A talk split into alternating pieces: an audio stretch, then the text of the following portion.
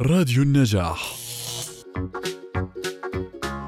هل هي حالة طبيعية بيمر فيها الأطفال بعمر الأشهر إنه إنه ال- الخوف ولا ما في داعي أصلا إنه الأهل يأخذوا هذا لا لا لا لا الشيء بعين الاعتبار هو هو في خوف لكن ليس خوفا كثيرا هل تعرفي من أين يأتي الخوف؟ من وين؟ ها؟ من العلم والمعرفة ومن و و وكيف. صح. تكون الشجاعة في القديم ماذا قالوا الجاهل شجاع لأنه أنا ممكن أذهب إلى مكان لا أعرف شيئا عنه أكون شجاع مثلا آه، الطفل ما زال لا يعرف قوانين الحياة بمعنى أنه ممكن يصعد إلى طاولة مرتفعة ويقفز لكن بعد فترة حينما يعرف النتائج تجارب نعم. يبدأ بالخوف عشان هيك قلنا الخوف هو فطرة إنسانية مهمة وممكن ولولا الخوف نعم. أصبح هناك مصائب في الحياة يعني لولا خوف طبعا وهي نقطة لا أريد أن أدخل فيها الآن كثيرا. لولا خوف الإنسان من القانون لأكل الناس بعضهم بعضا. صح. طبعا نحن نتحدث عن تربية الاحترام للقانون أكثر من الخوف. لكن ثقافتنا العربية الإسلامية قائمة على الخوف.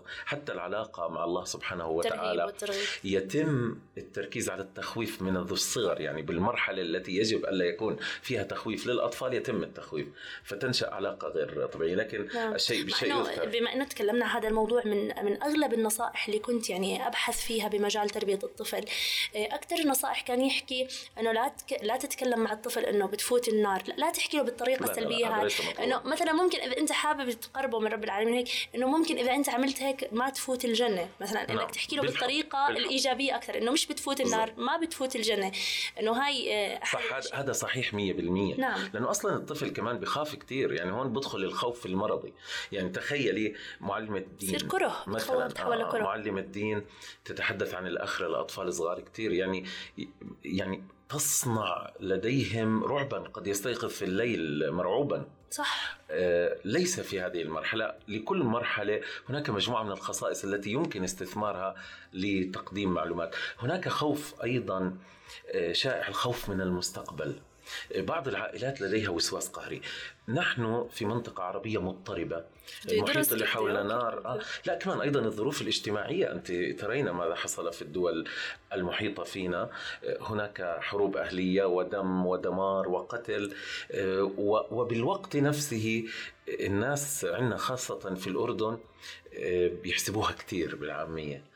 يعني بيحسبوا حساب كبير للمستقبل. نعم. فدائما عندهم خوف. دير بالك ممكن يصير فينا شغلة ممكن نلجأ ممكن يصير عندنا مصايب ممكن الاقتصاد ينهار ممكن ممكن الدينار ينزل. ضل الولد ملخوف. فبيضل الولد ملخوم لا يعيش اللحظة لحظته لا يعيش ال- ال- الأمان. نعم. يعني ليس المطلوب مني أن أخوف الأطفال.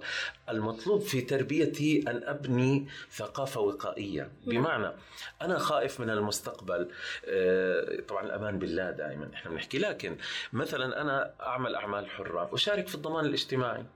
يعني يوفر لأبنائي لا سمح الله صار معي شيء, شيء الحد الأدنى من الحياة، الحد الأدنى من من من المتطلبات، آه، إذا أنا خايف إنه الجدار الاستنادي ينهد علي.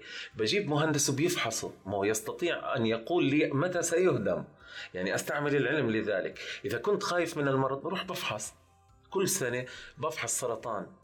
آه، إذا كنت أنا خايف من شيء معين أبحث عن الأشياء التي تؤدي إليها. يعني ابني خايف عليه. ما بوديه على الشارع يستنى الباص لحاله. فبنزل معه وبخليها فترة لعب. بس ما بحكي له أنا نازل معك لأني أنا خايف كثير لا نعم، بحكي نعم. له حتى أحميك. جميل جميل آه جميل جداً. لأنه إحنا أحيانا في أحيان كثيرة لا نستعمل الأشياء بالطريقة الصحيحة. صح. اعطيكي مثال.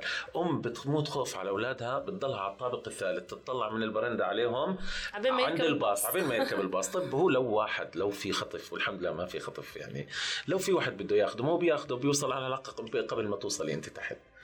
فانت اعمليها بشكل جدي وانزلي والعبي معه على الباب واحكي معه وحولي الفترة العشر دقائق اللي بتنتظري فيها الباص إلى فترة جميلة.